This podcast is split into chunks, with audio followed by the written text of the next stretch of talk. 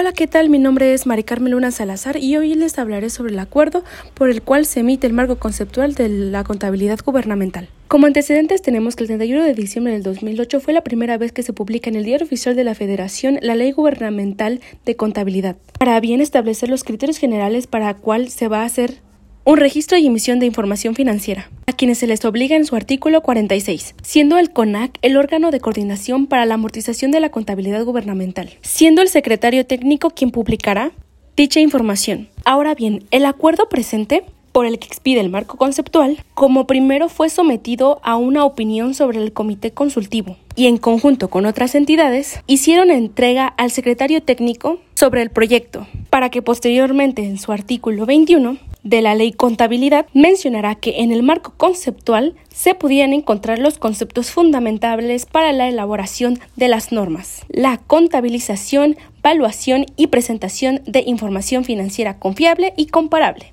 para un propósito que es la satisfacción de necesidades de los usuarios y se permita la interpretación y reconocimiento, siendo esta la base del sistema de contabilidad gubernamental para los obligados, la cual integra 1. Características del marco conceptual de la contabilidad gubernamental. 2. Sismas de contabilidad gubernamental. 3. Postulados básicos de contabilidad gubernamental.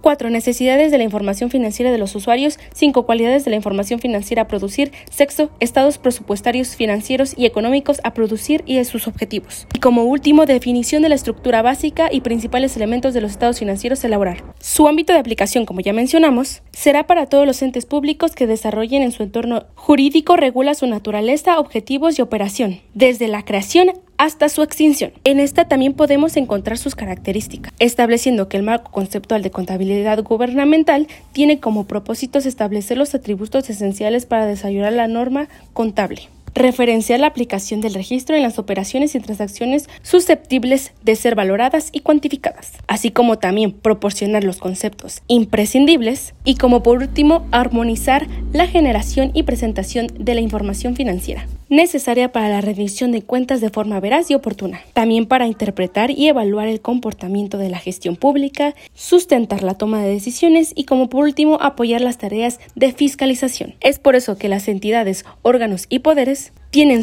solo dos componentes fundamentales, quien será mostrar su funcionamiento y someterse a la evaluación de los ciudadanos. Como conclusión podemos decir que el marco conceptual de contabilidad gubernamental será el que sustente la Ley General de Contabilidad Gubernamental, misma que otorgará el Consejo Nacional de Amortización Contable para la emisión de normas contables y lineamientos.